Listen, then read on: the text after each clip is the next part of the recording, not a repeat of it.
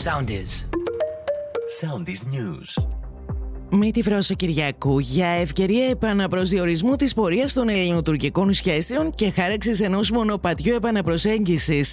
Έκανε λόγο ο Πρωθυπουργός έρωτεθή για την επικείμενη συνάντησή του με τον Τούρκο πρόεδρο στο Βίλνιους. Τόνισε ωστόσο ότι η Ελλάδα δεν κάνει πίσω από τις κόκκινες γραμμές της. Αναφερόμενος στις διήμερες εργασίες της Συνόδου Κορυφής, είπε πως είχαμε μια μακρά και δύσκολη συζήτηση για τα θέματα μετανάστευσης και ασύλου.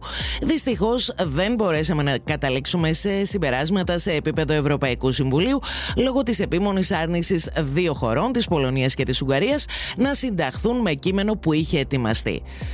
Την αποχώρηση του Αλέξη Τσίπρα από την Προεδρία του ΣΥΡΙΖΑ σχολιάζει σε ανάρτηση της η Εφη Αξιόγλου, η οποία θεωρείται από τα φαβορή να αναλάβουν την Προεδρία του κόμματος.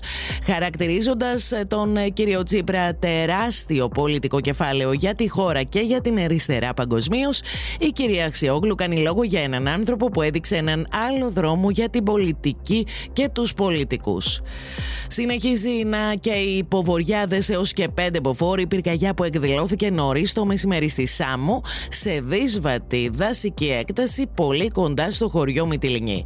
Μεγάλη κινητοποίηση των πυροσβεστικών δυνάμεων και των εθελοντών. Ακολουθήστε μας στο Soundees, στο Spotify, στο Apple Podcasts και στο Google Podcasts.